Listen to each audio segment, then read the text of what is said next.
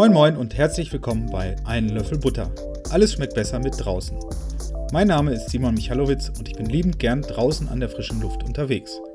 In meinem Leben dreht sich alles rund ums Draußensein und die Wanderlust. Sei es in meinem Alltag, wo ich als Berater in einem großen Outdoor-Geschäft arbeite oder bei den Dingen, die mich sonst umtreiben. Ich bin Blogger, Autor, Vortragsreisender, Fußballfan vom besten Team der Welt, aber vor allem bin ich gerne zu Fuß draußen unterwegs und gehe neugierig und mit offenen Augen durch die Welt. Ich blicke hier auf ein Handy prall gefüllt mit Telefonnummern, Kontakten und E-Mail-Adressen von zahlreichen coolen und spannenden Leuten, die sich alle vor allem mit dem Draußensein beschäftigen. Ich möchte sie einfach mal anrufen oder sie treffen und eine Runde quatschen. Viel Spaß beim Reinhören. Ach ja, ich würde mich sehr über eure Rückmeldung freuen und lasst uns nun gemeinsam rausgehen. Meinen heutigen Gast Tim Schulz hat es von Norddeutschland nach Schweden verschlagen. Er hat beim Finanzamt studiert, war dabei unzufrieden, wollte durch Norwegen wandern und hat dann unverhofft seinen Platz im Norden gefunden. Tim kam ins schwedische Lund, um dort seinen Master in Entrepreneurship und Innovation zu machen. Eine Aufgabe währenddessen war es, ein Unternehmen zu gründen, zumindest in der Theorie auf dem Papier. Aber Tim und zwei seiner Kommilitonen hatten eine so gute Idee, dass sie ihre Firma Rainier sogar richtig gegründet haben. Viele Hürden und Hindernisse taten sich vor ihnen auf, sie haben sich auf einen langen Weg gemacht, der nach und nach erste Früchte trug. Und spätestens seit sie erfolgreich bei der Fernsehshow Die Höhle der Löwen teilgenommen haben, kann man ihr Produkt deutschlandweit in Supermärkten finden. Ein spannendes Gespräch über das Machen, Tun und Unternehmen.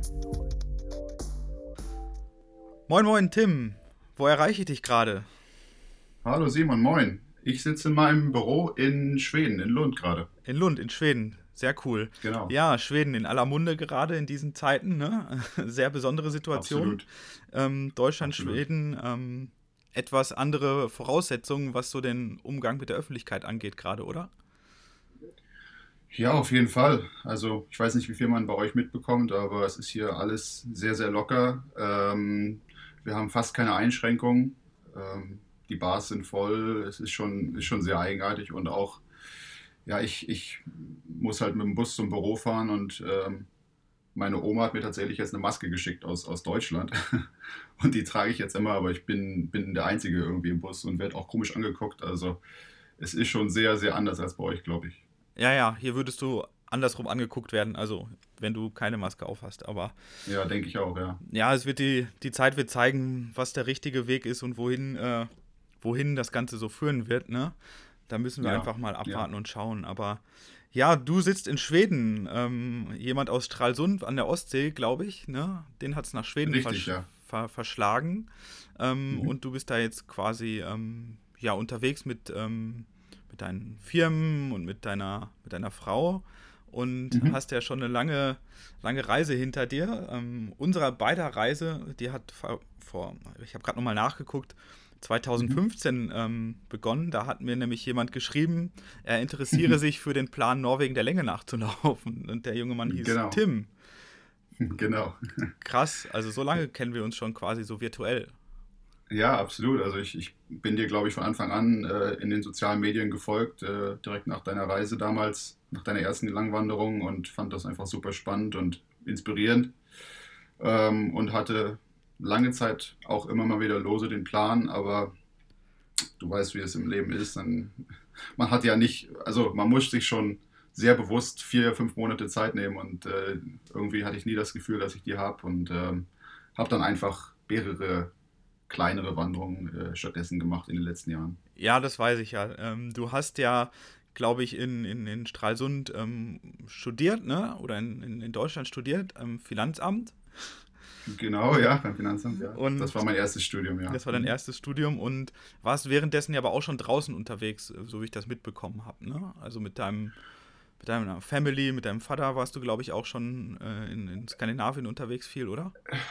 Genau, also ähm, wie gesagt, ich komme aus Stralsund, also ich meine, meine ganze, meine ganze Kindheit haben wir eigentlich jeden Sommer in Schweden verbracht. Ähm, und dann war ich das erste Mal mit meinem Vater 2000 da war ich 14, 2005, äh, haben wir beide einen Roadtrip gemacht zum Nordkap.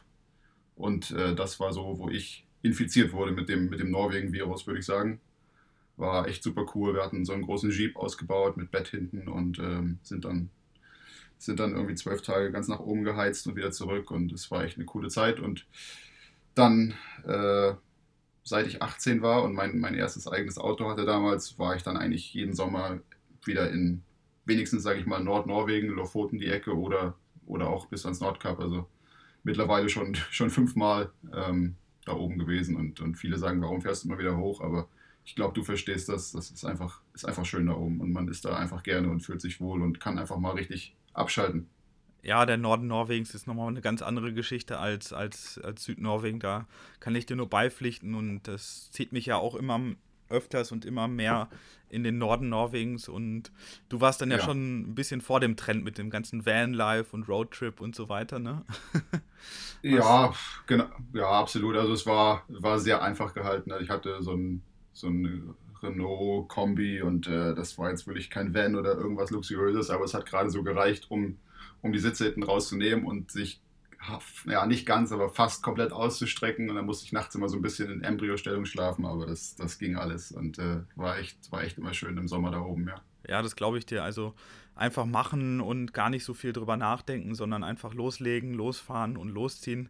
Das ist, glaube ich, genau. immer so das, das Thema, nicht groß ähm, ja, abwarten, bis irgendwie der große Camper-Van irgendwie für 50.000 Euro vom Himmel fällt, sondern einfach genau. losziehen und Spaß haben. Ich glaube, das ist genau der richtige Punkt. Und ja, ich habe ja. auch, ähm, auch mitbekommen, 2012, da warst du mit deinem Opa unterwegs in, in, in, in, Norwegen. Da hätten wir uns fast sehen können, nämlich da warst du in Jotunheim, glaube ich, oder? Genau, da war ich, ähm, das war nach meinem Studium beim Finanzamt und ich hatte, naja, ich will jetzt mal salopp sagen, die Schnauze voll und musste mal raus. Ähm, und ja, mein Opa äh, ist immer noch relativ fit, aber damals war er noch richtig fit, 2012. Äh, da war er, glaube ich, 71. Und äh, da sind wir beide dann eine Woche durchs Jotunheim, ich sag mal, die ganzen klassischen Strecken, den Bessingen-Pfad, kennst du ja sicher auch, die, die mhm, Wanderungen und genau. ähm, dann noch so ein paar weitere Tage einfach mitten ins Jotunheim und dann irgendwann am Ende wieder mit dem Boot über den Langsee zurück zu, zum Auto. Mhm. Ähm, und das war richtig schön. Also es ist einfach dieses, äh, ja, muss ich dir nicht sagen, dieses Hüttenleben. Du, du, du, wanderst den ganzen Tag und mein Opa kannte das auch noch gar nicht natürlich.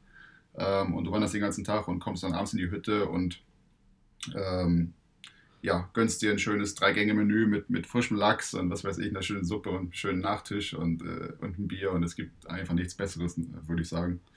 Ähm, und auch die Hütten sind natürlich alle super gemütlich da. Also es war eine richtig schöne Zeit, ja. Ah, krass. Ja, das, das kann ich alles total nachvollziehen. Und ähm, du sagst gerade, dein Opa kannte das nicht. Hast du ihn so auf den Trichter gebracht, das zu machen? Äh, ja, also wie du dir vorstellen kannst, äh, meine ganze Familie ist aus der DDR ähm, und ähm, konnte natürlich nicht so viel erleben, sag ich mal, den Großteil ihres Lebens. Ähm, und ja, mein Opa war, glaube ich, bis eben das geöffnet wurde, war er kaum am Ausland. Ich glaube mal in Russland oder so. Aber ähm, ja, und dann haben wir irgendwann für uns beide entdeckt, ähm, zusammen zu reisen. Und, und gerade wo ich jünger war, hatte er dann den Geldbeutel und ich hatte die Erfahrung und das Englisch und so weiter. Und äh, das war eine super Kombi. Und wir waren jetzt ja, 2012, wie gesagt, im Jotunheim. 2014 noch zusammen mit meiner Mom äh, in Neuseeland. Das war richtig, richtig schön. Äh, da war halt wirklich so Camper-Life für zwei Wochen. Und 2017 waren wir beide in Irland. Ah, krass. Genau. Ja, Irland ist auch mhm. so, ein, so ein Sehnsuchtsort von mir. Da komme ich auch immer wieder gerne hin. Das ist. Äh, Kann ich nur empfehlen, ja. Kann ich nur empfehlen. Ich war gerade, ich war ja? Äh, im, im, Februar mit, mit meiner Frau da, so als kleine Hochzeitsreise. Ähm, und das war wirklich zwei, drei Wochen oder ja, nicht mal eine Woche. Also bevor es richtig losging mit Corona und, und alles richtig heikel wurde. Ähm, aber ja, es, es war wunderschön. Also meine Frau war auch noch nie vorher da. Ähm, und jetzt, sie sagt, sie hat sich so verliebt und sie könnte da am liebsten hinziehen. Also es ist auch wunderschön Irland und richtig, richtig freundliche Menschen und schöne Lebenskultur und äh, abends immer in die Bar gehen und so. Also das war schon echt sehr schön. Ja, ich glaube, das macht es richtig aus. Die, die Menschen in Irland sind neben der natürlich schönen, wunderbaren Natur und und so das, das, das Salz in der Suppe, wenn man nach Irland fährt, ne? also diese Gastfreundschaft, diese, diese Gemütlichkeit, ja. abends ins Pub gehen und so, das hat schon so eine ganz spezielle, spezielles Flair. Das, das gefällt mir da auch echt immer echt krass. Genau. Von daher. Also es ist, ein bisschen wie Norwegen, würde ich auch sagen, von der Natur her. Oftmals erkennt man Sachen wieder, ähm, aber ja, vielleicht nicht ganz so krass, würde ich jetzt nicht sagen, aber schon sehr schön. Ähm, aber der Vorteil ist eben tatsächlich, dass dieses, dieses in jedem kleinen Dorf von 100 Leuten hast du eben dieses, diese Bar, äh, wo du, diesen Pub, wo du hingehen kannst. Da ist irgendwie fast jeden Abend Live-Musik und so. Und ich meine, das hast du Norwegen erstens so nicht und, und zweitens, wenn du es hast, dann, dann kostet das Bier halt 12 Euro oder so. ja, das, das weißt du auch. Ja, stimmt, das stimmt. Ja. Das ist, ähm, nach Norwegen fährt man nicht unbedingt wegen des äh, Barlebens. Nee, nee ähm, auf keinen Fall. Und wenn, ähm, hält man sich dann den ganzen Abend an seinem Bier fest. Das, äh, das kenne genau. ich nur zu Genüge. Ähm, ja. Aber dafür hat natürlich Norwegen andere Sachen äh, oder Skandinavien generell andere Sachen ähm, zu bieten, die das Absolut. sicherlich mal aufwiegen. Absolut. Und von daher ja. Absolut. Aber Irland ruft auf jeden Fall auch ganz, ganz groß bei mir im Hinterkopf. Und ich bin mal gespannt, wie das ähm, sich gerade so auch ähm, dieses Jahr noch weiterentwickeln wird. Ne? Aber ja, mal schauen.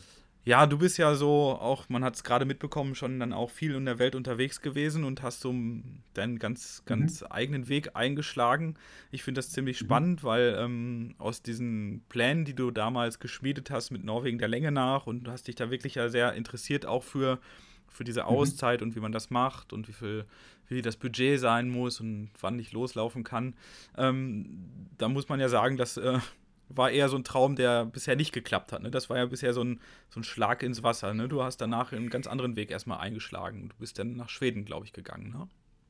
Ne? Genau, ja. Ich, ähm, ja, genau. Also ich, ich war immer, habe immer noch den Traum, kann ich dir ehrlicherweise sagen. Ähm, aber wie du ja selber weißt, man, man, man braucht eben diese vier, fünf Monate Zeit und ähm, das hat bisher in meinem Leben gefühlt noch nicht gepasst, dass ich die eben in, in einem bestimmten Sommer hatte. Ähm, und ah, eine Sekunde, ja. Ähm, dass ich die bisher hatte. Und ja, dann bin ich eben im Sommer 2016 nach einem, ja, ich sag mal, weniger erfolgreichen Praktikum in Deutschland, habe ich mich dann entschieden, nach Schweden zum Studium zu gehen. Ich hatte zu der Zeit auch eine, eine Freundin in Schweden, die ich vorher beim, beim Auslandssemester kennengelernt hatte. Ah, ja. Und ähm, Genau, und habe mich dann einfach entschieden, ich, ich möchte zurück nach Schweden. Ich, ich fand das Studiensystem sehr gut in Schweden. Und ähm, wie gesagt, das, das Praktikum war in der Unternehmensberatung und ich wollte immer ja, Finanzen studieren und dachte, Finanzen ist mein Ding. Ähm, mhm. und und habe dann aber in dem Praktikum eingesehen, dass es wirklich überhaupt nicht mein Ding ist oder nicht so, wie ich mir das vorgestellt habe. Und ich wollte nicht den Rest meines Lebens mit Excel, mit Excel-Sheets arbeiten und da irgendwas äh, äh, berechnen und schön aussehen lassen für irgendwelche Kunden. Und ähm, ja, in, in so einem großen Unternehmen, man fühlt sich einfach, als, als könnte man nichts bewegen, sage ich mal. Ähm, und habe mich dann eben umentschieden für einen Master in Unternehmertum. Ähm, genau, und wurde dann sehr glücklicherweise in, in Lund hier an der Uni angenommen für das Studium. Das war ein Einjahresmaster. Ähm, und so bin ich dann 2016 im August nach Schweden gekommen, genau. Ja, und ähm, nach Schweden zu kommen, so als jemand, der, ja, ich meine, wahrscheinlich aus, aus Stralsund hat man ja schon so eine Verbindung auch nach Schweden, ne? Also da ist man vielleicht öfters mal so kurz für einen Wochenendtrip rübergefahren oder so. Absolut, ja. Und dann Absolut. einfach einmal länger in, in so einem fremden Land zu sein, ähm, war das eine große Umstellung dann für dich, so von Deutschland aus? Ähm, ja, also wie gesagt, ich hatte schon mal fünf Monate vorher hier verbracht äh, im Auslandssemester, aber das würde ich nicht sagen, war super repräsentativ, weil ich hatte äh, im Prinzip da zu der Zeit keine schwedischen Freunde oder Kontakte großartig. Es war halt so, eine, so ein Haufen von, von Auslandsstudenten aus ganz Europa zusammengewürfelt. Und äh, das war dann halt ja keine wirklich schwedische Erfahrung, würde ich sagen. Ähm, aber wie gesagt, das Studiensystem hat mir super gefallen und das, das ist so, dass man immer einen Kurs äh, pro Monat hat und den dann wirklich voll durchzieht und sich da voll drauf konzentriert. Ähm, und dann am Ende des Monats schreibst du dann deine Prüfung oder, oder hast eine sonstige Form von Examen.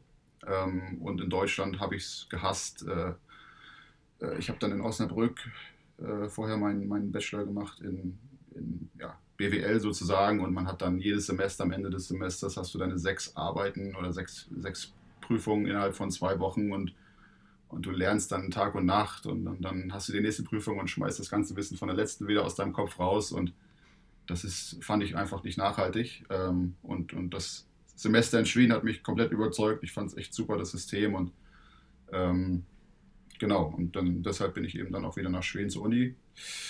Und ansonsten würde ich sagen, war es ein großer Schock. Ähm, also, was ich relativ schnell festgestellt habe, Schweden ist eigentlich nicht so teuer, wie man das immer denkt. Ich glaube, viele haben so das Vorteil, Schweden ist viel teurer als Deutschland. Ähm, das stimmt vielleicht für Alkohol ein bisschen, das, das mag ein bisschen mehr sein. Ähm, und Lebensmittel vielleicht auch ein kleines bisschen mehr. Aber ansonsten, also man kann hier auch sehr, sehr gut und, und günstig wohnen. Ähm, vielleicht mal so als, als Referenznummer ähm, für Leute, die in München oder Hamburg wohnen. Ich glaube, die werden jetzt schlucken. Äh, ich, ich wohne in Malmö, in der äh, drittgrößten Stadt von Schweden, in der Top-Lage. Bisschen ältere Wohnung, aber gemütlich, schön. Äh, 66 Quadratmeter für 600 Euro. Ja, mit meiner Frau zusammen. Also ich glaube, da können viele nur von träumen in, in Deutschlands Großstädten, ja. Krass, also da zahlen wir Dresden mehr, muss ich sagen. Ja, ja, glaube ich. Wenn, wenn nicht viel, aber ähm, wenn ich überlege, warum, ein Grund war ja, warum ich aus, aus, aus, ähm, aus Tübingen weggegangen bin. Ein Punkt mhm. waren diese, diese Mieten. Also für 650 mhm. Euro hättest du dann WG-Zimmer bekommen. Ne? Also ähm, das ist schon ja. krass und ich habe hab ja auch immer diese Vorurteile, dass Norwegen oder auch Skandinavien teuer ist. Ähm, ja, ist es teurer als Deutschland, aber ich finde, es ist nicht so krass teuer, wie, wie man ähm, das immer sagt. Zum einen ja, sind die, ja. die Wechselkurse gerade für jemanden aus Deutschland unfassbar besser geworden. Also es ist verrückt, ja, es ist verrückt. Also wirklich momentan, das hat man, hat man ja noch nie erlebt, wirklich, muss man sagen. Seit, also zumindest seit ich nach Norwegen fahre. Ich weiß nicht, du erinnerst dich sicher, früher war das mal 1 zu, zu 8 und jetzt ist zwar zwischenzeitlich 1 zu 12 oder so. Also das ist der Wahnsinn. Ja, also ich meine erste NPL-Tour habe ich gemacht, da war der Umrechnungskurs irgendwie 1 zu 7 und als wow. der zweiten NPL-Tour waren es 1 zu 10. Also es ist einfach alles mal sehr, sehr viel günstiger geworden, alleine durch den Umrechnungskurs.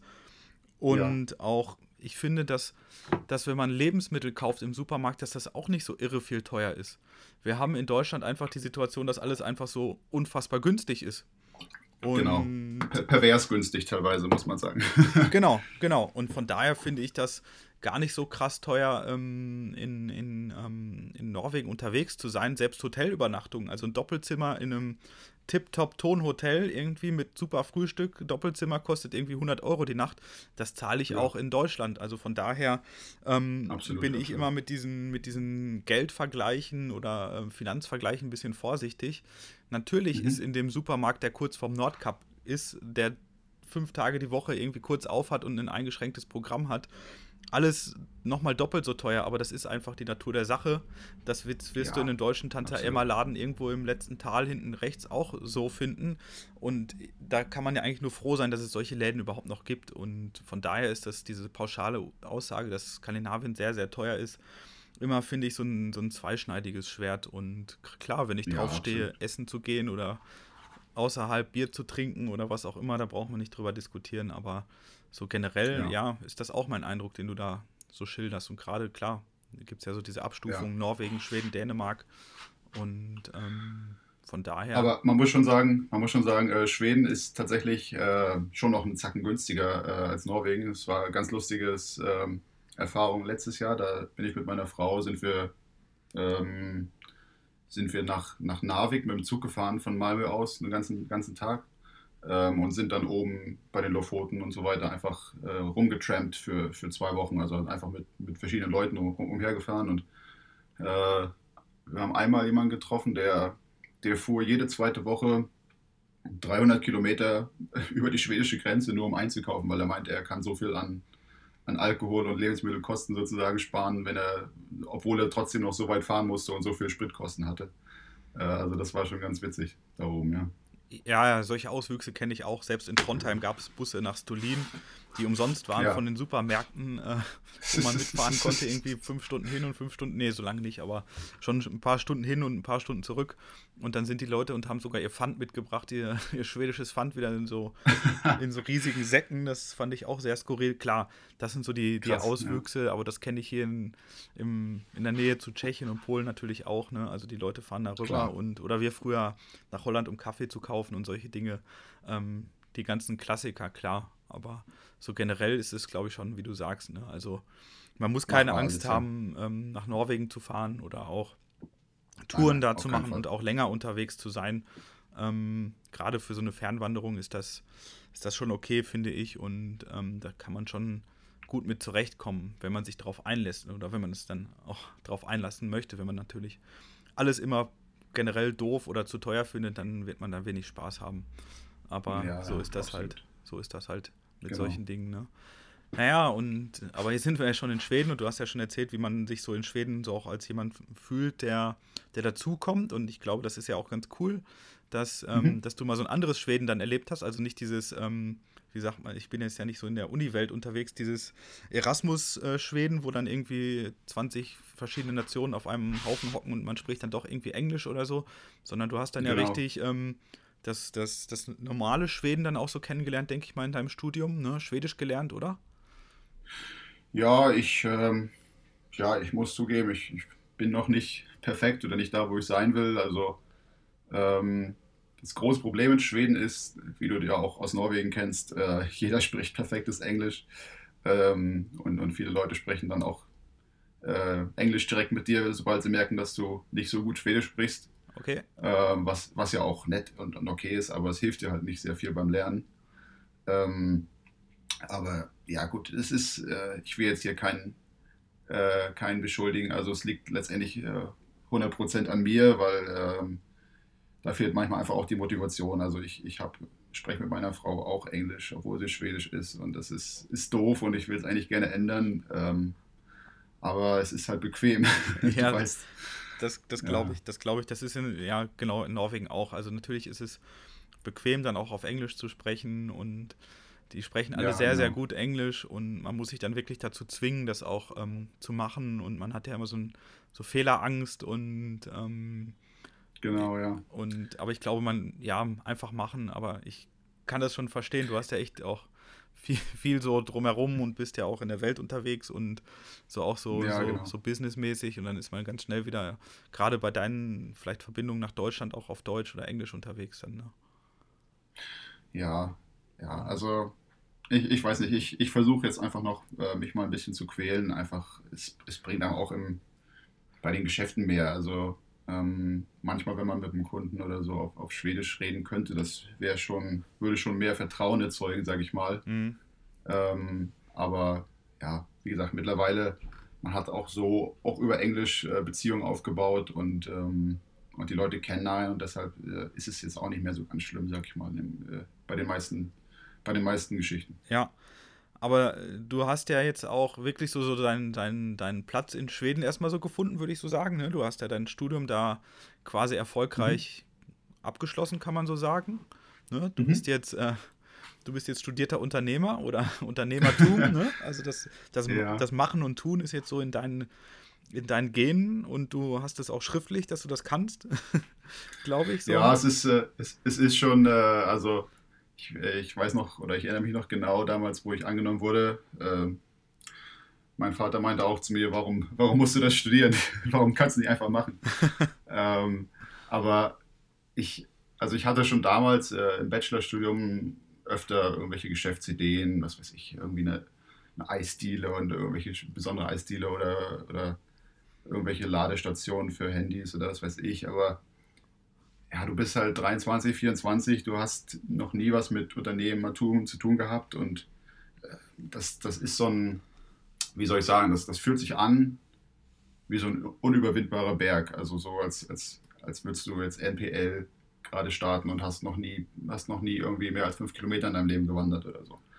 Ähm, und, und das Gute bei diesem Studium hier einfach, dieses Jahr in, in Lund, der Master, das war einfach dass sie dir die Angst genommen haben und dich so ein bisschen ins kalte Wasser geworfen haben und einfach gesagt haben, mach mal. Ähm, ich würde jetzt gar nicht mal sagen, dass ich an, an, an, an Wissen so viel gewonnen habe in dem Jahr, weil es war jetzt nicht, also so super theoretisch oder so, aber sie haben einfach von Anfang an gesagt, vom ersten Monat, schreib ein Tagebuch mit Geschäftsideen und dann such dir eine aus und äh, find dich im Team zusammen und dann arbeitest du das ganze Jahr an dieser Idee. Nebenbei muss man natürlich auch ein bisschen was Akademisches leisten, ist immer noch ein Masterstudium, äh, eine Masterarbeit und so schreiben, aber nichtsdestotrotz, man hatte viel Zeit, sich, sich äh, mit der Geschäftsidee zu befassen. Und äh, das war eben genau das, was ich brauchte damals zu der Zeit und habe dann auch gleich ein gutes Team gefunden, würde ich sagen. Und ähm, ja, ich bin im, wie gesagt, August 16 hingekommen ähm, nach Schweden und habe dann im Oktober 2016 mit meinen auch heutigen beiden Mitgründern äh, angefangen, an der Idee zu arbeiten für, für Renia. Ähm, ich weiß nicht, soll ich da einfach ein bisschen mehr zu erzählen? Was denkst du oder hast du ja, also du hast, Fragen? Oder ihr habt also quasi im Studium äh, zusammengehockt oder zusammengefunden und eure Aufgabe war es, glaube ich, einfach ähm, eine Idee zu finden für, eine, für, ein, für ein Unternehmen oder für ein Startup, oder? Und mhm. ähm, solltet das quasi ja, verfolgen, ausarbeiten. Ich, das war, glaube ich, so die, die, die Aufgabenstellung, oder? Und ja, genau. Also ein Businessplan schreiben war sozusagen die Mindestaufgabenstellung. Äh, ähm, und natürlich im besten Fall das dann auch in die Tat umsetzen und, und wirklich starten. Das haben jetzt die wenigsten gemacht im Studium. Also viele sind dann wieder in ihre Länder zurückgegangen, wo sie, wo sie halt herkamen, weil es war halt ein super internationales Studien, Studiengang äh, mit ja, zig Leuten aus, aus Deutschland, Holland, äh, Italien, äh, Frankreich, USA. Also die kamen von überall her praktisch und, und sind dann auch oft wieder in ihre Länder zurückgereist nach dem Studium. Ähm, genau, aber wir hatten dann ähm, also schon die Firma gegründet, mhm. ähm, im Studium tatsächlich und haben dann natürlich uns entschieden, auch in Schweden zu bleiben und das zu probieren, ja. Und wie macht man das dann? Also man kriegt so von seinem, von seinem Prof oder von wem auch immer so diese Aufgabe, so Leute, ihr müsst euch jetzt mal was überlegen, einen Businessplan machen und dann mhm. kratzt man sich, glaube ich, so, also so würde es mir gehen, dann würde ich mich so am Kopf kratzen und fragen, wie, was mache ich jetzt oder wie mache ich das oder auf welche Idee komme ich und dann habt ihr euch irgendwie in der WG zusammengesetzt und Bier getrunken, wie man das dann oft macht oder wie ging das ja, dann bei euch? Na, schon, also ich würde schon sagen, ein bisschen strukturierter. Also der, der erste Monat im Studium war noch jeder für sich und, und unsere Aufgabe war, so eine Art Tagebuch zu schreiben mit zehn Geschäftsideen. Also es konnte wirklich alles sein. Äh, eine, eine Seite pro Geschäftsidee und dann muss man aufschreiben, was ist die Idee, wer würde der Kunde sein, was ist der Nutzen und so weiter. Ähm, genau, und da hatte ich dann schon neun Geschäftsideen. Ich glaube, eine davon war zum Beispiel das würde dir wahrscheinlich gefallen. Eine davon war so Verleih für Outdoor-Equipment, wenn man das halt jetzt nicht für 600 Euro so ein Zelt kaufen will, dass man sich das dann für 50 oder 100 Euro leihen kann oder so für eine, für eine Woche oder zwei.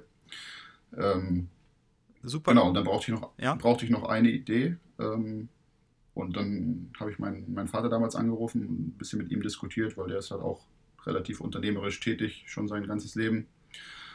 Und äh, er hatte vor ja, weiß ich nicht, 10, 15 Jahren hatte er eine, eine Bäckerei in Nordschweden ähm, oben und ähm, ich war öfter mit, mit dabei und habe ihn habe mit ihm da bin hochgefahren, sag ich mal, habe mit ihm da ein paar Sachen geklärt und geregelt.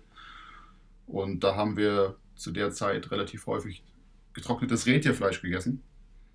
Ähm, und dann ja, haben wir telefoniert und er meinte, ja, erinnerst du dich an damals, das Rentierfleisch, mach doch, mach doch einfach sowas in der Art. Irgendwie, schreib doch einfach auf, Rentierchips oder getrocknete Rentierchips oder irgendwie sowas. Ähm, und ja gut, ich habe es dann nicht so ernst genommen, aber habe es dann aufgeschrieben. Und in der letzten Woche vom Studium äh, sollten wir dann alle, ähm, musste jeder aus der Klasse sozusagen auf die Bühne und seine, seine besten, ich glaube, zwei oder drei Ideen vortragen. Und ich weiß gar nicht mehr warum, aber aus irgendeinem Grund war diese Rentierchips-Idee eine von den Ideen, die ich vorgetragen habe. Also das heißt, meine anderen Ideen können nicht allzu gut gewesen sein. Und äh, ja, dann habe ich, hab ich das gepitcht vor der Klasse und dann kamen relativ schnell meine, meine jetzigen beiden Co-Founder auf mich zu und meinten, das, eigentlich klingt das ganz cool und es klingt auch machbar, ähm, dass man sowas mal umsetzen kann innerhalb von einem Jahr oder einem Studienjahr.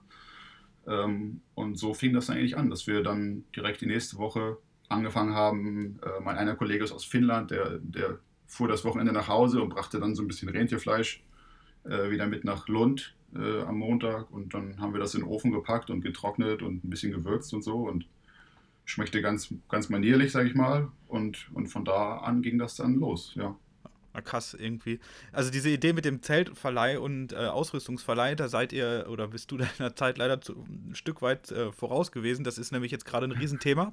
Kann ich dir so okay. aus Insider-Sicht äh, berichten, ohne viel, cool. zu viel zu verraten, aber das wird, glaube ich, cool. wird, glaub ich, überall gerade heiß diskutiert und das kann man auch schon machen. Ich glaube, bei Bergans kann man das teilweise schon machen und auch gerade bei den Phoenix-Marken in Schweden, ne, so ähm, Naturkompaniert und so, Riesenthema okay. auf jeden Fall. Aber das nur mal so aus, aus äh, anderer Sicht. Interessant, äh, ja. Also wärst du mal da dran geblieben, dann wärst du jetzt ganz weit vorne. Nein, Quatsch. Ähm, Nein, ich finde ja. diese, diese Idee, die ihr damals gehabt habt, einfach total geil, weil, ähm, weil ich kenne zum einen dieses Beef Jerky, was auch irgendwie sehr, sehr bekannt ist, gerade auch so im, im, im englischsprachigen Bereich oder amerikanischsprachigen. Mhm. Ähm, ich war mal in, also in Irland zum Beispiel, kriegst du ja auch in jeder Bar irgendwie so kleine Chips-Packungen oder in, in Großbritannien oder ich war mal, ja. hab mal ein Praktikum lange gemacht, da war ich vier Wochen in, in, in Taipei, in Taiwan. Und da gab es okay. überall zum, zum Bier auch so entweder so kleine getrocknete Fischchen oder ähm, getrocknete Fisch, äh, Fischfleisch oder solche Sachen oder auch Algen, so getrocknete, so zum, zum Getränk. Und von daher gibt es ja überall okay. diese, diese kleinen Snacks. Und gerade in Skandinavien ist ja dieses Elchfleisch oder ähm, Rentierfleisch-Ding riesengroß. Ne? Also jeder Sami oder jeder, den man so auf Tour irgendwie ähm, trifft von den Norwegern, oh, ich habe hier noch so ein bisschen Rentierherz, ich schneide dir was ab und so, so, so dieses, genau. dieses getrocknete ist ja ein Riesending. Ne? Und, und das irgendwie so zu verfolgen, finde ich schon irgendwie ganz cool, weil es einfach ja so, so passt auch nach Skandinavien. Ne? Ja, auf jeden Fall. Also ähm was ich dir jetzt nach drei, drei Jahren sagen kann, ist, dass es tatsächlich ähm, mehr oder weiter verbreitet ist in Finnland und in Norwegen tatsächlich. Äh, in Schweden ist unser Markt oder die Abnahme gar nicht so gut und ähm, Leute kennen auch oft gar nicht richtig was oder wissen nicht, was Beef Jerky ist, sondern und haben dann auch Probleme zu wissen, was unser Produkt eigentlich ist. Ähm, und ja, das, das erste Learning daraus, was wir daraus gezogen haben, war damals, ähm, die Verpackung umzustellen, weil ganz kurzer Rückblick, äh, die erste Verpackung, die wir hatten, war so eine Box. Wir dachten halt in unserem jungen Unternehmerhirn, äh, dachten wir, dass wir haben so hochwertiges Rentierfleisch ähm, und das, das wird auch relativ teuer, das Produkt. Dann müssen wir das in so eine schöne Box packen, damit das aussieht wie so eine Pralinschachtel oder so. Ähm, ja, das war erstmal, klang erstmal klug, aber das, das Problem war, dass auch die Schachtel war dann super teuer in der Herstellung äh, und, und ja, das, das Produkt am Ende war einfach viel zu teuer. Äh, es konnten wirklich nur so kleinere Touristenshops, sage ich mal, kaufen, die dann auch wirklich das sehr teuer weiter an, an Touristen verkaufen konnten. Und die Box war viel zu klobig. Ähm, das war für Logistik. Man hat, also man hat Luft versendet praktisch, sage ich mal. Mhm. Äh, das war sehr ineffizient. Und ähm, das, das größte Problem war eben, dass, wie ich schon sagte, es stand halt groß drauf Reindeer Jerky auf der, auf der Box. Aber also ich würde selbst heute noch sagen, 50, 60 Prozent der allgemeinen Bevölkerung hier in Skandinavien wissen, kennen das Wort Jerky gar nicht. Mhm. Ähm, das ist natürlich problematisch. Und dann haben wir eben bei unserer nächsten Verpackung, die du auch, glaube ich, kennst, diese Tüten, haben wir dann vorne das, das Fenster reingebaut, ähm, dass eben die Leute sehen, okay, das sieht zumindest aus wie Fleisch und äh, sollte wohl Fleisch sein. Ja, aber, genau. aber das heißt ja, also wenn du schon, schon so erzählst, ähm, dass die Idee, die ihr da gehabt habt und dass ihr da rumexperimentiert habt in eurem WG-Backofen oder wo auch immer mit dem, mit dem Trocknen, dass das ja mhm. gut ankam, ne? Also, dass das dass, dass funktioniert habt. Ihr habt dann, glaube ich, wahrscheinlich irgendwann so eine Rezeptur gefunden, wie ihr das machen wollt, oder? Oder ja, genau, das? Genau, ja. Mhm. Also, wir haben rumprobiert, äh, haben dann aber also schmeckte gut, klar, aber wir haben dann auch relativ schnell eingesehen, ähm, dass es überhaupt keinen Sinn macht, äh, selbst irgendwas produzieren zu wollen äh, in unserem eigenen Backofen oder selbst irgendwie eine Produktionsstätte aufzubauen oder was weiß ich, weil es Unsummen von Geld kostet, äh, natürlich einmal. Und das zweite Problem ist, dass Schweden sehr, sehr, sehr hohe Hygienestandards hat, was Lebensmittel angeht, was auch natürlich super gut ist, in meiner, meiner Meinung nach. Ähm, und dann war eigentlich relativ schnell klar, wir müssen einen Produzenten finden, der die notwendigen Hygienevorschriften schon äh, an Ort und Stelle ja. eingeführt hat und, und wo das alles gut läuft. Ähm, genau, und dann haben wir ja, mit, mit Glück äh, und nach langer Suche, nach irgendwie zwei, drei Monaten, haben wir dann äh, unseren Produzenten, unseren ersten Produzenten gefunden. Brauchten dann natürlich noch ein paar andere Komponenten. Wie gesagt, wir, wir mussten einen Fleischlieferanten finden, äh, wir mussten Verpackungslieferanten finden, wir mussten klären, wer das Fleisch, die Verpackung packt am Ende des Tages und so weiter. Also da waren richtig viele Schritte notwendig, um das alles hinzukriegen. Ähm, und ja, nochmal so ein kleiner Rückblick. Es ist wirklich schwierig am Anfang, ähm, zumal wir noch zu dem Zeitpunkt keine offiziell registrierte Firma hatten. Es ist wirklich schwierig, ähm, dass Leute oder andere Firmen dir vertrauen, sage ich mal. Also wir haben dann zig Fleischlieferanten angeschrieben, aber was, was willst du sagen? Also wir waren drei Studenten und haben gesagt, ja, wir haben hier so ein Projekt und wir, wir würden gern Fleisch von euch kaufen. Ähm, in größeren Mengen, aber das, das, also die haben dir dann keinen besonderen Preis gegeben oder so. Einfach so ein Endverbraucherpreis, wie man es halt im Laden kaufen kann, sozusagen, weil die dachten, wir sind nur drei Hampelmänner sozusagen. ähm, und, und ja, ganz oft kriegst du auch gar keine Antwort einfach zurück, wie gesagt. Mhm. Also in, äh, wenn du keine Firma hast, dann, dann, dann bist du nicht so richtig ernst genommen hier in Schweden. Und äh, das hat dann echt gedauert, sich diese Reputation aufzubauen. Auch, dass wir dann irgendwann bessere Preise gekriegt haben und so weiter. Und dass, sie, dass die Firmen wussten, wir sind, äh, man kann uns vertrauen. Ähm, und wir bezahlen unsere Rechnung und sowas in die Richtung. Ja, ja das, das hört sich an wie so, ähm, wie so der Abenteurer von heute so ein bisschen. So, ähm, ja. ich sehe was Cooles, irgendwie so auf, wo auch immer, oder ich kriege die Aufgabe gestellt, so vom Leben, mach was draus und ich suche mir jetzt ein Abenteuer und dann, dann hat man noch keinerlei Erfahrung und man möchte mhm. durchstarten. Also so habe ich das ganz oft so jetzt schon erlebt, auch so. Und ja. ähm, dann schreibt man ganz, also dann sind die meisten ja nicht so unterwegs heutzutage, ich mache das mal so, und ich gehe mal in Vorleistung, sondern schreiben dann erstmal 10.000 Leute an, so nach, das erste, was gemacht wird, wird ein Sponsor gesucht, ne, für die mhm. Unternehmung, mhm. die man da so vorhat.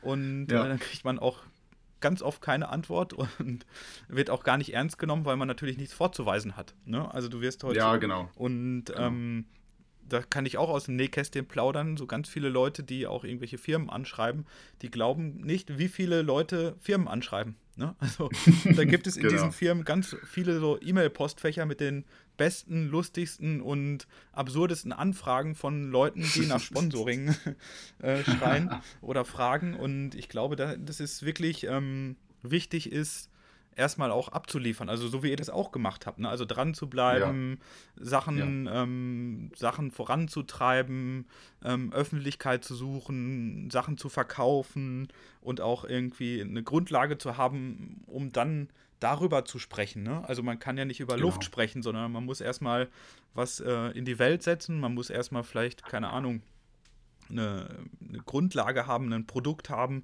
was ich auch äh, verkaufen kann kann und möchte. Ne? Also wenn ich das nicht habe, dann macht alles andere, glaube ich, keinen Sinn. Ja. Ja, wir wurden schon, wir wurden schon sehr belächelt am Anfang, muss man auch ehrlicherweise sagen. Also ähm, viele in unserer Klasse damals hatten dann ziemlich, ziemlich krasse Ideen, sage ich jetzt einfach mal, irgendwelche Apps oder irgendwelche wirklich coolen Konzepte. Ähm, und wir hatten halt Rentier-Jerky. Ähm, aber was ich, was ich jetzt auch heutzutage den, den Studenten empfehle, die jetzt meinen Studiengang hier studieren und ich, ich helfe dann öfter mal Studenten aus und so weiter, ich sage denen eigentlich immer am Anfang des Jahres, versucht eine Idee umzusetzen oder äh, euch auszusuchen, sage ich mal, die innerhalb eines Jahres umsetzbar ist. Weil ich habe es jetzt mittlerweile die letzten drei Jahre und auch damals bei mir im Jahrgang gesehen, wenn man sich zu hohe Ziele setzt und zu krasse Ideen, sage ich mal, ausarbeitet, die, äh, die einfach nicht machbar sind. Ich sage jetzt mal, wie eine riesen Webplattform zu entwickeln oder eine App oder was weiß ich. Ähm, dann ist der Werdegang im Prinzip meistens der folgende, dass sich die Gruppe zusammenfindet, daran arbeitet, dann so ein paar Milestones, sage ich mal, abarbeitet, bauen eine Website auf zu dem, zu dem Produkt oder was weiß ich, zu dem Thema und, und, und haben ein Logo oder so eine Geschichten, aber haben dann am Ende des Jahres nichts wirklich Vorzeigbares ähm, und, und alles ist sehr ungewiss und dann lösen sich die Gruppen meistens auf und jeder geht wieder in sein Land und das war es dann sozusagen. Ähm, und bei uns war eben das Gute, dass ja, wir hatten unser Produkt dann nach vier, fünf Monaten im April 2017 verkaufsfertig. Die Firma war gegründet und da war dann, und da war dann keine Frage, ob wir ob wir weitermachen oder nicht. Das war dann klar und wir haben dann auch im Mai direkt so erste, sage ich jetzt mal, ganz, ganz kleine Kunden gefunden, irgendwelche Delikatessgeschäfte hier in Lund und Malmö und so. Und das, das war lächerlich, äh, sage ich mal, vom, vom, vom Umsatz her oder vom Profit, aber es hat einen, also es war so ein cooles Gefühl, kannst du dir wahrscheinlich vorstellen, mhm. wenn du so ein halbes Jahr an sowas arbeitest und, und dann auf einmal kauft dir das jemand ab. Das ist schon richtig, richtig krass. Und klar, diese, diese Freude und diese Aufregung lässt dann relativ schnell nach, aber ähm, und dann, dann braucht man eben größere Kunden, um sich zu freuen, aber das ist, ist egal. Also es ist völlig ein, ein, cooles Gefühl und, und wie gesagt, mein, mein Tipp an alle, macht was, was realistisch ist, wenn ihr, wenn ihr dieses Jahr hier habt, um, um was auf die Beine zu stellen. Ja, also ich bin ja auch mal ein großer Freund von auch großen Zielen, ne? damit, damit man ja. auch irgendwie dran bleibt oder so, aber es muss immer noch so ein, so ein realistischer äh, Rahmen sein, den man auch im Zweifel, wenn man sich wirklich streckt, auch schaffen kann. Ne? Also, wenn, Absolut. Also wenn ich jetzt mir vornehme, ich will jetzt, was weiß ich, der weitgewandertste Typ der Welt werden innerhalb von zwei Jahren, das wird nicht funktionieren. Wenn ich mir aber vornehme, ich will durch Deutschland wandern, dann ist das schon eher äh, vielleicht auch gerade am Anfang schwierig, aber durchaus realistischer. Und das Absolut. ist, glaube ich, dass, ja, man kann schon viel schaffen, wenn man das wirklich will, aber der Rahmen muss natürlich auch so sein, dass es, dass es auch Möglichkeit, möglich ist, das, das zu erreichen, auf jeden Fall. Aber du hast ja auch gerade schon gesagt, das ist, ich meine, ihr seid ja jetzt nicht sofort irgendwie ähm, in jedem deutschen Supermarkt gewesen oder äh, mit eurem Produkt oder wie auch immer, sondern das hat nein, sich nein. ja so, das also hat ja eine lange, lange auch gebraucht und es war jetzt ja auch nicht äh, von Anfang an mit, alles mit Erfolg gekrönt, wenn man irgendwie so, keine Ahnung, 50 Packungen im Monat an, was weiß ich, an, so eine, an eine Tankstelle in Lappland schickt oder so, ne? Also da, nee, das hat ja gebraucht. Ja, das ne? Schon sehr realistisch, was du sagst, ja. Also äh, das, das war schon hart, die erste Zeit, muss man ganz ehrlich sagen. Also ich äh, hatte dann ab Sommer 2017 im Prinzip null Einkommen. Natürlich ist man auch in Schweden, da war ich dann nicht irgendwie abgesichert und hatte irgendwelche Nebeneinkünfte oder so. Und ähm, ja, es war wirklich ganz, ganz, ganz schwache Verkäufe am Anfang mit dieser Box. Äh, ich habe dann im Herbst 2017 angefangen, nebenbei als ja, Tellerwäsche in der Bar zu arbeiten und als Barjunge irgendwie immer die ganzen Gläser eingesammelt und halt so, naja, was man halt so macht, um einfach über die Runden zu kommen. Ähm, und dann 2018, äh, im Januar, haben wir dann diese neuen Produkte in Tüten auf den Markt gebracht. Damit ging es dann aufwärts und wir konnten anfangen, ja, ich sag jetzt mal, am Anfang, was konnten wir auszahlen als Gehalt für jeden von uns drei, so 500 Euro oder so. Mhm. Äh, was natürlich auch äh, noch nicht reichte. Das heißt, ich musste noch weiter nebenher arbeiten. Ja. Aber ähm, ja, ich glaube, so seit letzten Sommer ist es so konstant wenigstens über über 1000 Euro und äh, krass. Und ich, ich sag mal, ne, sorry, nicht letzten, vorletzten, 2018, ja, mhm. 2018 Sommer.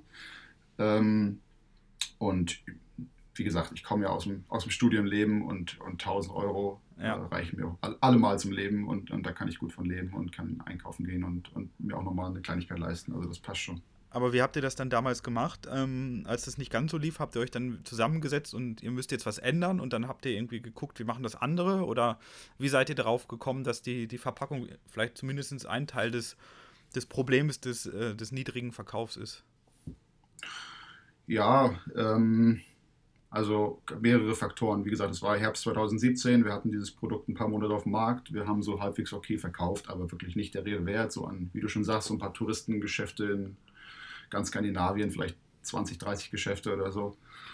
Ähm, und haben dann das erste Problem, wie gesagt, festgestellt, was auch unsere Kunden berichtet haben, dass da kein Fenster drin ist, dass Leute nicht sehen können, was das Produkt ist und oft nicht wissen, was Jerky bedeutet. Ähm, und einfach, ja, jetzt mal ein bisschen Zahlentalk, vielleicht ein bisschen langweilig, aber so das Hauptproblem war einfach, diese, dieses Produkt hat in der Herstellung ungefähr 4 Euro gekostet, sage ich jetzt mal. Mhm. Ähm, und das waren 40 Gramm Fleisch drin, 40 Gramm Jerky drin. Ist natürlich äh, sehr viel. Ähm, das heißt, wir haben es für 4 Euro hergestellt, haben es dann für, sage ich mal, 6,50 Euro an irgendwelche Shops verkauft, was auch noch keine so tolle Gewinnmarge ist, aber gut, mal davon abgesehen. Aber es kostete trotzdem schon 6,50 für die Shops. Das heißt, das war bei denen im Laden oft, oftmals für 15 Euro oder so, weil die halt dann relativ hohe Margen oben drauf schlagen noch. Klar. Ähm, und dann kannst du dir ja vorstellen, dass das jetzt nicht wie warme Semmel aus den Regalen rausgekauft wurde. Ja. Ähm, für 40 Gramm Jerky 15 Euro.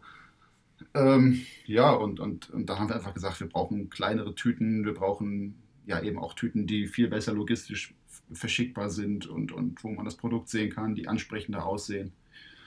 Ähm, und dann, genau, haben wir uns im Herbst 17 zusammengesetzt und äh, das geplant und dann waren die neuen Produkte Januar 18 dann endlich fertig und auf dem Markt und äh, ja, liefen nicht überragend, aber liefen auf jeden Fall wesentlich besser. Und wie gesagt, es reichte dann nach einem halben Jahr mit den neuen Produkten, um uns dann auch mal ein kleines Gehalt regelmäßig auszuzahlen.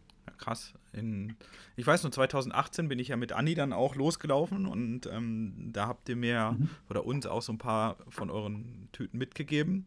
Und es ja. war immer das absolute Highlight, so in jedem Versorgungspaket war so eine, eine kleine Tüte drin und das war immer Ach, mega, mega cool. Wir haben uns da immer echt drauf gefreut und das war auch so aufgespart, weil es einfach so, so lecker auch ist. Ne? Das ist jetzt überhaupt kein Phishing vor irgendwas, sondern ich mag das ja. einfach, einfach dieses, ähm, diesen Geschmack und das war immer so ein Highlight und dann auch diese drei Sorten, das war echt immer, echt immer cool. Und das hat ja, ja dann auch immer so ein bisschen mehr und mehr habe ich das dann ja bei euch auch so verfolgt auf Instagram und auch bei dir, ähm, mhm. dass sich das immer so mehr und mehr so entwickelt hat. Ne? Dann habt ihr da einen Kunden gehabt, dann war es irgendwie in dem Delikatessengeschäft oder in der Kette drin und das fand ich immer total cool zu sehen, wie sich das Ganze dann so, so peu à peu entwickelt für euch. Ne? Und ihr habt das ja auch immer hart gefeiert, irgendwie, wenn ihr dann irgendwie was, was, was ja. Cooles Neues irgendwie an, an Land gezogen habt, wo ihr das dann so ähm, vertreiben konntet, oder? Ja, absolut. Also äh, Nochmal kurzer, kurz zurück zur NPL. Äh, wir hatten jetzt schon letzt, zuletzt öfter darüber geredet, ob wir nicht irgendwas machen können, um der, der offizielle NPL-Snack zu werden, weil ähm, also neben dir haben wir auch, äh, vielleicht hast du es gesehen, äh, mit Toni, Toni Hinze, ähm, genau. eine kleine Kollaboration gehabt und er ist ja auch ein NPLer. Ähm, und auch einer unserer Instagram Ambassadors, wie man heutzutage sagt, äh, ist Gina Johansson. Ich weiß nicht, ob du sie kennst. Ja. Äh, ist eine Norwegerin, ich, ähm, die auch, die auch äh, ja, Renia-Fan ist und Renia, Renia Ambassador auf Instagram Aha. und auch eigentlich jede Woche über uns irgendwas postet und sich freut und so weiter. Aber genau, also mit den neuen Produkten haben wir dann einfach viel, viel bessere, größere Kunden gekriegt und hauptsächlich im Tourismus immer noch. Ähm, aber nichtsdestotrotz, also ich sage jetzt mal, große Fährlinien oder die Flughäfen in Helsinki und, und Kopenhagen und ähm, ja, irgendwelche großen Touristencenter auch in, in Norwegen und so weiter. Also wo dann auch schon mal größere Mengen und vielleicht sogar mal eine ganze Palette verkauft wurde und das, das ist dann schon schön und das lohnt sich dann auch schon finanziell ein bisschen, sage ich mal. Mhm. Ähm, und das ist eben auch das Schöne an sich, an, an, einem, an einer Firma, wo du ein Produkt hast, wenn du es dann irgendwann schaffst, es sozusagen zum Laufen zu bringen halbwegs und du hast deine großen Kunden, ähm, dann schreiben die da halt eine E-Mail, schick mir eine Palette und dann schicke ich denen eine Palette. Das dauert zehn Minuten für mich, die Rechnung fertig zu machen und das rauszuschicken und dann hast du halt mal 5000 Euro Umsatz gemacht oder so. Heißt jetzt noch nicht gewinnen, aber es ist, es ist trotzdem ein schönes Gefühl. Ne?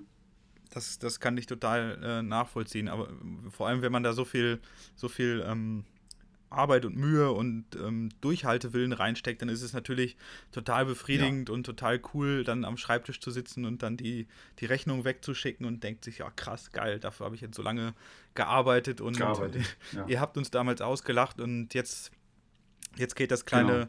kleine Kind langsam richtig, äh, lernt es laufen und das ist, glaube ich, eine super, super Entwicklung. Das macht einen dann auch natürlich unfassbar stolz, wenn man solche Sachen ja, dann, dann erreicht und ich fand es ja cool, als wir dann zurückgekommen sind. Ähm, und ich glaube, da waren wir dann natürlich schon auch in, äh, in Dresden hier ansässig, äh, Anfang 2019. Mhm. Und mhm. Ähm, auf einmal äh, mache ich den Fernseher an und äh, da denke ich so, der, den Typen kenne ich doch. Ne? Also natürlich hatte ich das schon so ein bisschen geahnt und hatte schon so ein bisschen das auf dem Schirm. Auf einmal ja. wart ihr mit eurem ja. Unternehmen, mit, mit Rainier, äh, ähm, bei der Höhle der Löwen. Das kennt ja der eine oder andere auch, ne? wo man sich bewerben kann mhm. als, als Start-up oder mit einer Idee und da wird einem im optimalen Fall geholfen oder es wird einem ganz klar gesagt, das, was ihr da macht, ist ganz großer Mumpitz, äh, lasst das besser sein. ihr verschuldet genau. euch nur. Ähm, und da wart ihr dann auf einmal und habt eure, eure Produkte vorgestellt. Das fand ich super spannend. Wie war das denn für euch? Wie seid ihr darauf denn gekommen?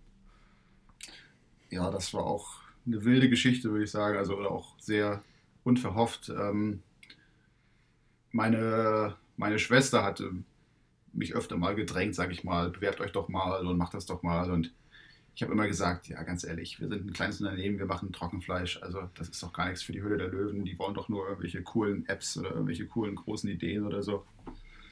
Und ich, ich kannte die Sendung ehrlich gesagt auch gar nicht. Also ich habe die nie geguckt äh, selber, aber klar, ich wusste, worum es geht. Und ähm, naja gut, dann habe ich mal geguckt und, und dachte, ja, okay, kann, kann ja nicht schaden. Das Schlimmste, was passieren kann, ist, wir gehen dahin und haben einen schönen Werbeeffekt, sage ich mal. Wir sind da im Fernsehen, Leute sehen uns und, und, und ja, kaufen vielleicht ein paar Produkte hinterher. Ähm, habe ich meinen, meinen Kollegen, der, der ein bisschen lieber vor der Kamera steht als ich, sage ich mal, habe ich, da, hab ich da gefilmt und er hat ein bisschen was erzählt. Und ja, dann irgendwie eine Woche später kam, ja, wir finden euch gut, äh, macht mal noch ein Video. Und haben wir noch ein Video gemacht und dann meinte, jo, ihr seid eingeladen, kommt im Januar zu uns ins Studio nach Köln aus Schweden.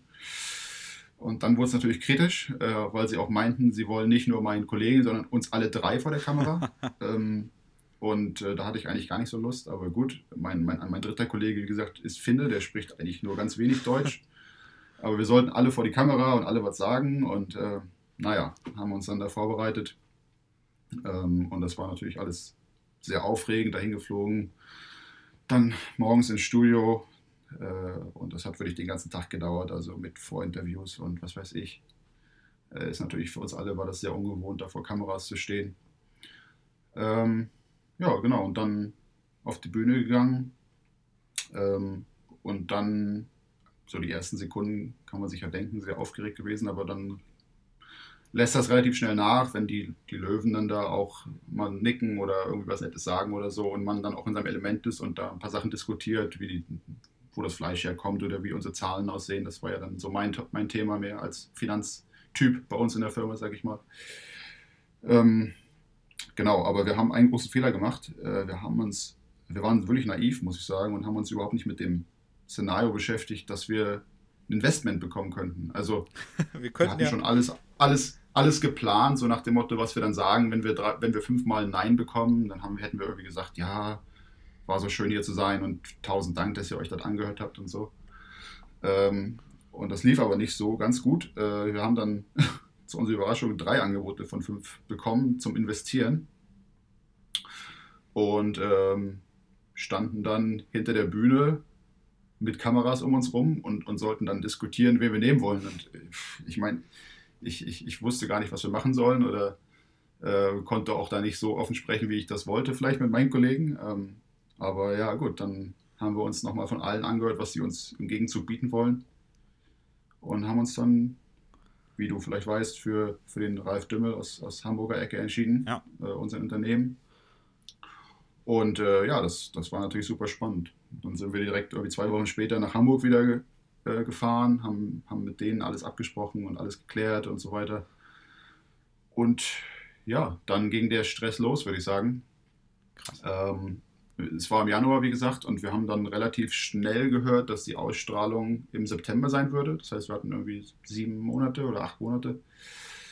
Und äh, ja, wir hatten einen Produzenten in Estland zu der Zeit, der uns dann aber, wo wir dann, oder wo wir relativ schnell festgestellt haben, der kann die Produktmengen nicht liefern, die wir brauchen für, für diese Show.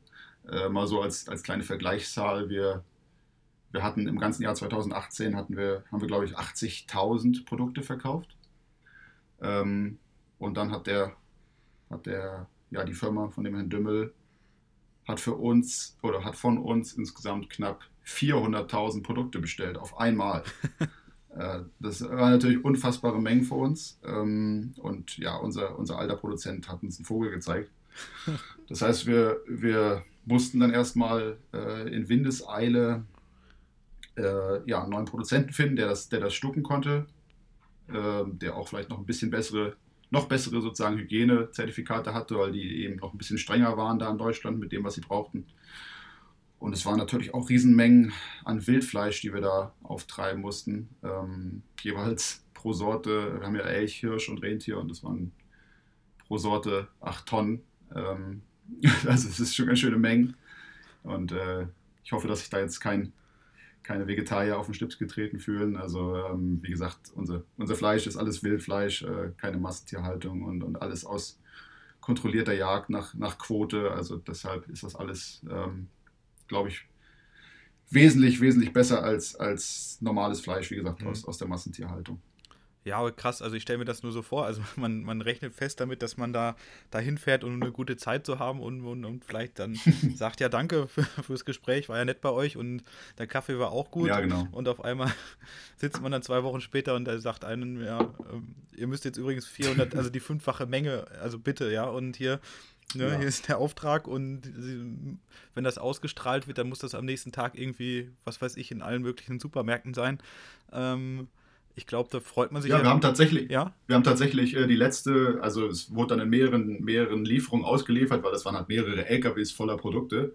Äh, und die letzte Lieferung kam äh, am Tag der Ausstrahlung, am, am 17. September kam die bei denen im Lager an. Also es war wirklich, wie es halt immer so ist im Leben, dann äh, auf den Punkt genau. Am Ende alle mega gestresst und äh, hat dann noch gerade so geklappt und so weiter, ja. Ja, also ich finde das äh, mega spannende, super krasse Geschichte auch irgendwie, weil, weil es zeigt ja auch irgendwie was aus so einer ähm, komischen, spinnerten Idee, die einfach vielleicht aus der Not geboren ist, weil man es machen muss, ja, irgendwie, absolut. was sich da so, so raus entwickeln kann. Ne? Also innerhalb von, weiß nicht, also das ist ja jetzt irgendwie, innerhalb von vier Jahren ist das Ganze ja quasi so steil gegangen. Äh, also ich glaube, ja. also ich mag mir das gar nicht vorstellen, was so bei euch los war, als ihr dann diesen wie sagt man auf Neudeutsch, Pitch gewonnen habt irgendwie und dann, dann muss ja dein Handy explodiert sein, oder? Als ihr dann da so von der Bühne gekommen seid oder als es ausgestrahlt worden ist, oder?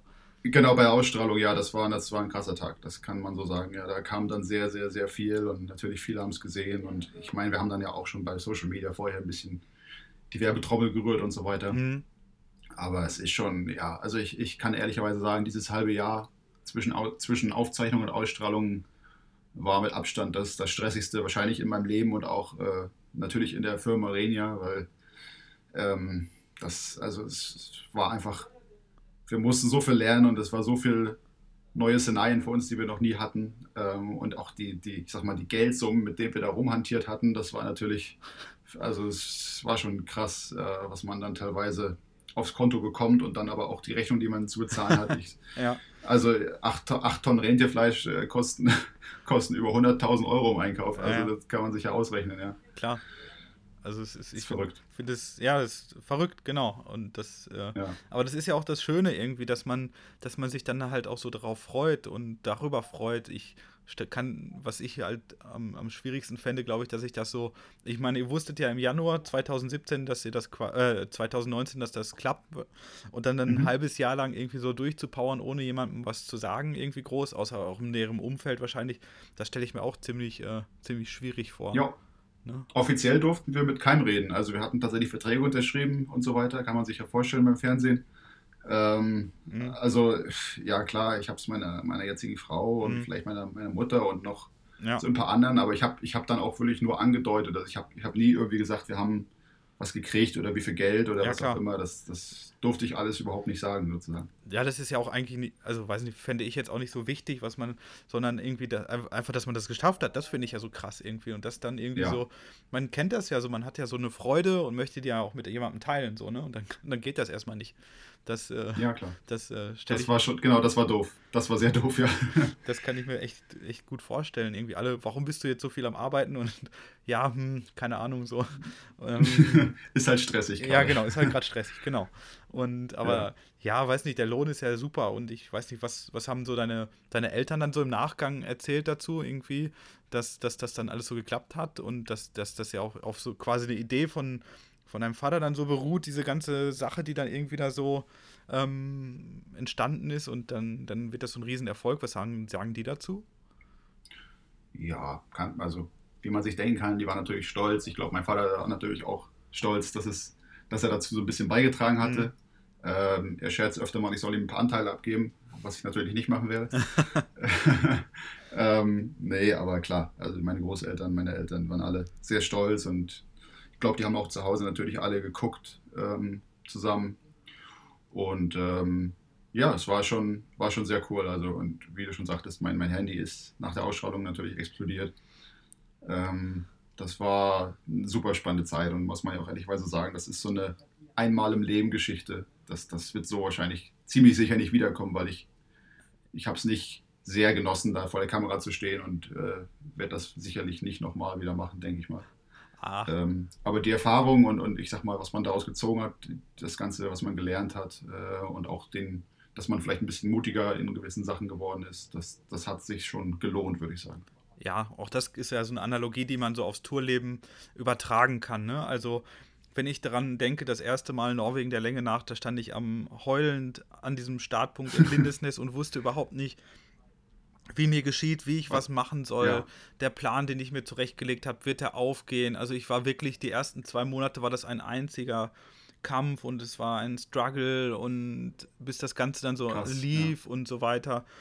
Und äh, ja, also das, das kann ich echt, äh, echt ganz, ganz, ganz gut nachvollziehen. Überhaupt dieses, dieses, ähm, so eine Fernwanderung das erste Mal zu machen, ähm, sich darauf einzulassen, das ist echt wie, ich habe da schon mit vielen Leuten so auch drüber gesprochen, wie so eine, ähm, eine Firma zu gründen. Das sagt ja auch was über, über dich aus. Also ich habe das jetzt auch schon in Bewerbungsgesprächen so, so mitbekommen. Also wenn du so eine Fernwanderung machst, das sagt ja über dich, vor allem wenn du es erfolgreich hinter dich bringst, bringst ähm, das, ähm, das sagt ja was über dich aus. Ne? Also, dass du ein Projekt Absolut. irgendwie finden kannst, dass du ein Projekt planen kannst, dass du ein Projekt trotz aller Schwierigkeiten durchhältst, dass du eine Ausdauer hast und dranbleibst. Das sind ja ganz viele Sachen, die sowas über dich aussagen und das sehe ich ganz genauso, denn wenn ich plane, irgendwie ein PCT zu gehen oder ein NPL, dann, dann habe ich die Idee, das wäre dann ja quasi so, wie ihr das im Studium gemacht habt, dann, dann mhm. die Idee umzusetzen. Also man schreibt einen Businessplan, also ich schreibe mir mein, mein, mein, mein Roadbook zusammen, ja. genau. genau ja. Und dann, mhm. dann muss ich zusehen, was brauche ich dafür. Also gehe ich einkaufen, ne? also entweder kaufe ich Rentierfleisch oder ich kaufe meine Ausrüstung zusammen und irgendwann macht man eine Webseite und geht an die Öffentlichkeit vielleicht damit. Und, und, mhm. und, und dann muss man das Ganze zum, zum Laufen bringen. Ne? Entweder man macht Werbung, um seine Produkte zu verkaufen, oder man muss halt loslaufen. Und dann sagt der Erste, oh, du schaffst das nicht, das ist viel zu weit. Und dann, und dann werden die Produkte ja, genau. nicht gekauft und so weiter. Aber man muss dranbleiben und immer, immer weitermachen und immer weiter gehen. Und irgendwann stellen sich dann so kleine Erfolge ein. Dann hast du vielleicht mal 100 Packungen verkauft oder du hast jetzt die ersten zwei Wochen überstanden auf so einer NPL-Wanderung und und erreicht genau. dann so, so Meilensteine und irgendwann stehst du und dann. Ziehst, ziehst daraus dann deine Kraft sozusagen genau, weiter genau. die weitere Reise, ja. Genau, und das ist genau das, was, was man auf so einer NPL-Tour auch oder auf so einer Fernwanderung auch so sehen muss. Also man, das wird nicht am ersten Tag entschieden. Man muss nicht am ersten Tag oder in den ersten zwei Tagen 100 Kilometer laufen, sondern man muss dranbleiben mhm. und man muss ähm, auch nicht an, an das Nordcup denken, sondern man muss dran denken, so die ersten zwei Wochen bis zum nächsten Versorgungspaket. Dann die nächsten zwei genau. Wochen. Man muss immer in so Abschnitten denken und irgendwann kommt dann so der, das Ziel immer näher, dass man das, das schaffen kann. Man steigert sich und äh, man steigert vielleicht den Umsatz oder den, den Output an Produkten, man steigert quasi die Kilometer am Tag und so weiter. Mhm. Und deswegen finde ich das eine super, super Analogie und ähm, wie gesagt, in, Absolut, im, ja. im, im, Bewerbungsgespräch, wenn ich jemanden vor mir sitzen habe, der sowas schon mal ähm, gemacht hat, wie so eine Fernwanderung oder so, dann, dann würde ich dem auf jeden Fall auf den Stapel legen mit den Kandidaten, die für die Stelle auf jeden Fall, egal in welchem Bereich ähm, des, des Arbeitslebens geeignet sehe, weil, der, weil ich weiß einfach, der hat so ein paar Grundtugenden drauf, die, die, mhm. die nicht jeder unbedingt so packt. Ne? Ja, da, da stimme ich dir vollkommen zu. Also das, äh, das zeigt einfach Willensstärke und, und Planungsfähigkeit und, und so weiter. Also das, das kann so viel wettmachen, sage ich mal, selbst wenn man irgendwelche fachlichen Kompetenzen, wenn die fehlen, äh, aber wenn man wirklich sehr willensstark ist, äh, Sachen gut planen kann, äh, gerne neue Sachen lernt und, und, neue Sachen erfährt, ich glaube, das ist, ist, so viel wert heutzutage. Das sind nicht mehr so viele Menschen, äh, würde ich, würd ich sagen, die so verdrahtet sind. Ja, vor allem ähm, so langfristig, ja. ne? Also so kurzfristig mal was zu machen, so ich habe ne und dann aber dran zu bleiben. Ich glaube, das ist der der Punkt, ne? Genau. Also man hat ja heutzutage genau. im Leben, also das, man hat ja diesen bunten Strauß an Möglichkeiten. Aber sich da irgendwie eine Blume rauszupflücken und da dran zu bleiben, das ist, glaube ich, für die meisten Leute ähm, das Schwierigste heutzutage, ja. ne? Das ist einfach. Und äh, noch, noch äh, eine weitere Analogie, glaube ich, die sehr passend ist, wie du schon sagst, zu NPL ist, glaube ich, auch, dass die Lernkurve einfach äh, bei einer Firmengründung allgemein und, und bei, bei einer Fernwanderung ist einfach sehr steil und man nimmt sehr viel mit. Also ich habe jetzt mittlerweile noch, äh, noch zwei weitere Firmen und, ähm, und du kannst wahrscheinlich bestätigen von deiner zweiten Tour, ich sag mal, eine, eine, zweite Firma aufzubauen oder eine dritte, das ist viel reibungsloser und, und viel, also ich will jetzt nicht sagen viel einfacher, es gibt immer irgendwelche Hürden, aber ich sag mal so bürokratische Sachen oder äh, wie mache ich das, wie mache ich eine richtige Buchhaltung und so weiter. Äh, das sind alles so Sachen, die weiß man einfach von der, von der ersten Nummer, die man durchgezogen hat. Und das, das wird dir auch so gehen. Du wirst nicht beim zweiten Mal eine komplett neue Packliste äh, geschrieben haben oder, nee, genau. oder sonst was, ja. Ja, genau, das ist, also wenn man es denn schafft, die Fehler nicht wieder zu machen, ne? Das ist ja, also es genau, gibt ja so Kandidaten, genau. die das immer wieder machen, ne? So berühmte ja. Ausbrüche von Abenteurer über andere Abenteurer. Äh, er lernt es einfach nicht.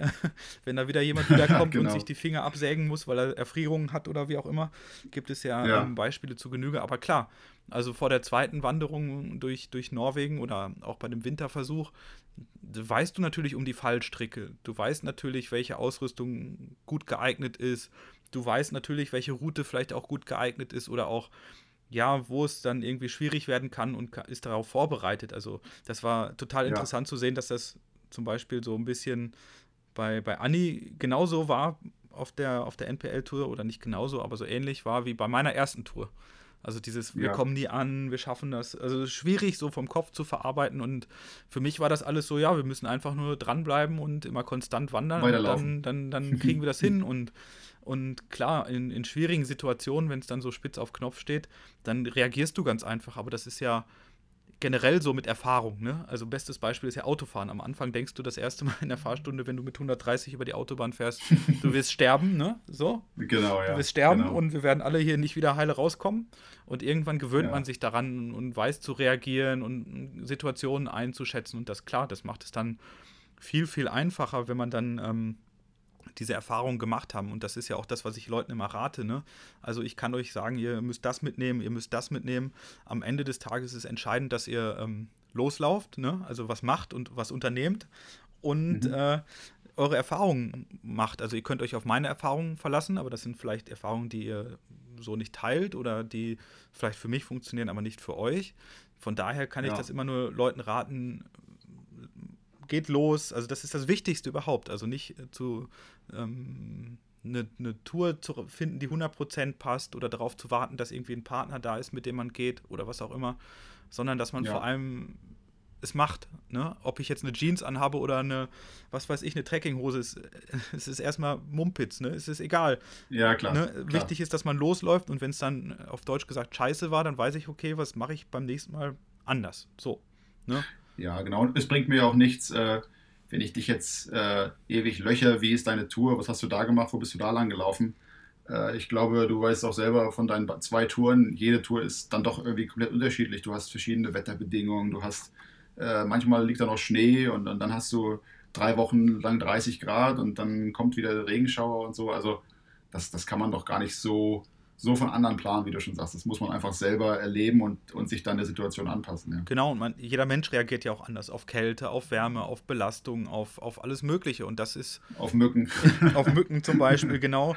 Und dann ja. bei uns, ja, und dann rät man, du musst das Mückenmittel mitnehmen. Da gibt es auf jeden Fall in dem Jahr gar keine Mücken, sondern nur diese norwegischen oder skandinavischen, wie heißen diese Griebelmücken, diese Knott oder was auch immer. Also ist, keine Ahnung, es ist immer ja, irgendwie ein bisschen genau. was anderes, aber man kann natürlich aus, aus seinen Erfahrungen schöpfen, wenn man jetzt nicht sofort all in geht, sondern sich auch langsam steigert. Und das merkst du ja auch. Also du hättest wahrscheinlich auch nie gedacht, dass du jetzt so drei, drei Start-up-Geschichten oder drei Firmen so jonglieren kannst mhm. und am, am, am, am, am Laufen halten kannst, als du damals diese deine beiden Kumpels getroffen hab, hast, ne? Ganz sicher nicht, ne? Ganz sicher nicht. Also ist schon, ist schon äh, verrückt, ja, was man so in, in drei, vier, fünf Jahren erreichen kann und was man nie gedacht hätte, wo man mal sein kann. Jetzt äh, noch nicht unbedingt vielleicht finanziell, aber wie, wie gesagt, einfach von der Erfahrung und, und was, man, was man schaffen kann, wenn man, wenn man einfach nur ähm, klar einmal hart arbeitet, aber auch zum zweiten Punkt, wenn man auch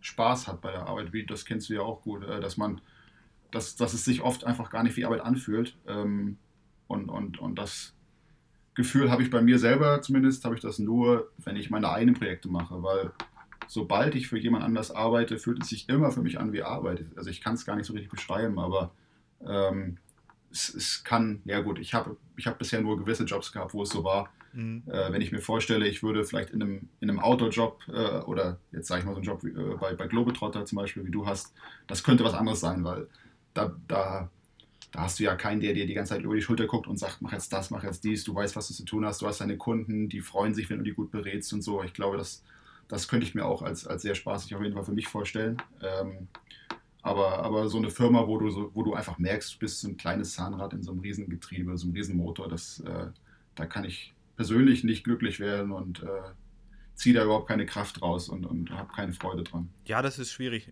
Also genau. Also ich glaube immer, wenn du irgendwo angestellt bist, dann wirst du irgendwann immer vor irgendwelche Grenzen, also gerade wenn du jemand bist, so wie du oder ich bin ja auch jemand, der gerne macht und tut und vorangeht, ja. ähm, wird man immer an irgendwelche Grenzen stoßen, ganz klar, weil natürlich die, ja. ähm, die Regeln und die Bahnen, in denen man sich bewegt, nicht von einem selbst bestimmt sind, sondern von dem mhm. Unternehmer, also von demjenigen, dem das Unternehmen gehört.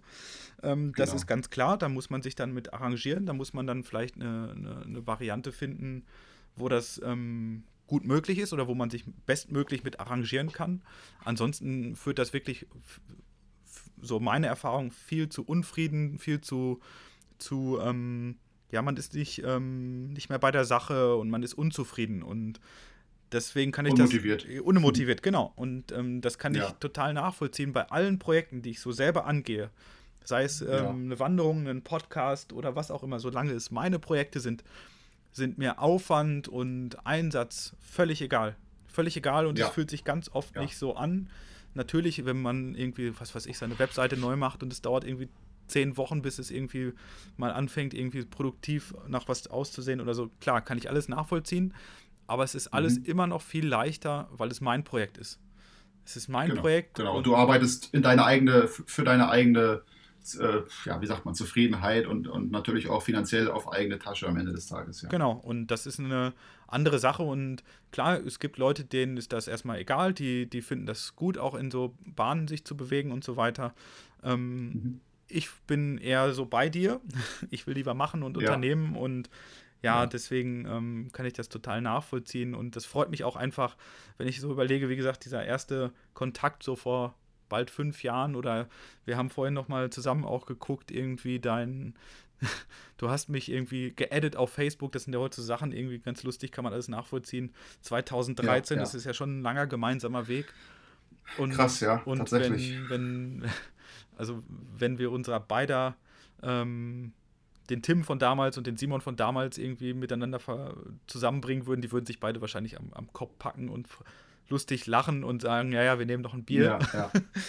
und, äh, die, hätten nicht, die hätten nicht geglaubt, wahrscheinlich, äh, wie weit wir es in, in fünf Jahren dann doch irgendwie bringen können. Ja, das, da kannst du von ausgehen. Ja. Das, und das ist auch das Schöne, dass man jetzt dann hier sitzt und zurückblickt und, und sagt, krass, also das haben wir jetzt alles so, so hinbekommen und das, das mhm. fängt jetzt alles an zu laufen und man sieht, dass das so ein bisschen prosperiert und es wird immer alles ein bisschen cooler und ähm, geschmeidiger und mhm. also ich. Genau. Und man, man, lernt einfach so viel auch auf, der, auf dem Weg. Und das, genau. ich meine, wir sind beide jung und das wird uns, die Erfahrungen, die wir jetzt machen, das wird uns noch äh, so viel helfen im Leben, da bin ich mir sicher. Ja, und generell ist es ja so, jede Erfahrung, die man macht, kann einem keiner mehr nehmen. Ne? Ähm, genau. Genau. Ich werde ganz oft bei Vorträgen gefragt, was hat das Ganze gekostet, so mein, mein, meine Tour damals. dann sage ich immer, ja. ähm, so viel wie ein kleines Auto. Aber das ist halt ein Auto. Nee. Das ist dann so meine Antwort genau. darauf. Ähm, das Auto, wenn es beim Autohändler von der, vom Parkplatz fährt, ist es nur noch die Hälfte wert. Und mhm. ähm, die Erfahrung, die du machst, wenn du losläufst, ist sofort beim Loslaufen doppelt so viel wert. Und die kann dir keiner. Ja, unbezahlbar. Unbezahlbar. Unbezahlbar, ja. Kann dir keiner ja. mehr nehmen. Selbst wenn du überhaupt keine Kohle mehr hast und unter der Brücke liegst, du hast nur noch deinen alten, ranzigen NPL-Schlafsack, dann, äh, dann hast du immer noch die Änderungen und die, die Erfahrungen, die du gemacht hast. Und das sind die Dinge, die werden, glaube ich, umso, umso älter man ist und umso älter man wird, wichtiger werden als das, was man auf dem Konto hat. Ne? Also wenn du ja, irgendwann. Absolut Absolut. da zu Hause hockst und den ganzen Gelegenheiten hinterher traust, die du nicht äh, wahrgenommen hast, dann hast du was falsch gemacht. Und ähm, so geht es mir jedenfalls. Und deswegen finde ich das einfach so unfassbar cool, dass du, dass du zum einen gefragt hast nach NPL, dass du aber zum einen, zum anderen auch gesehen hast, okay, jetzt ist nicht der Zeitpunkt dafür, so, sondern du hast spontan irgendwas anderes gefunden, was dich so richtig angezündet hat, ne? Was, wofür mhm, du brennst, genau. und das merkt man ja auch. Ja, absolut. Also äh, ja, ich kann wirklich sagen, und es gibt für mich nichts, nichts Schöneres, als, als mein eigener Herr zu sein, Unternehmer zu sein. Und äh, ich, gerade jetzt mit drei Firmen, ich weiß eigentlich morgens so gut wie nie, was ich den Tag über machen werde. Also das ist, äh, es kommt immer irgendwas rein, immer irgendwas zu tun. Ähm, und man kann eigentlich so gut wie gar nicht vorausplanen. Und es ist einfach total spannend, sag ich mal, weil ähm, bei meinen alten Jobs, du wusstest, du gehst jetzt zur Arbeit und du sitzt acht Stunden an einem Excel-File und, und, und arbeitest da drin, sage ich jetzt mal.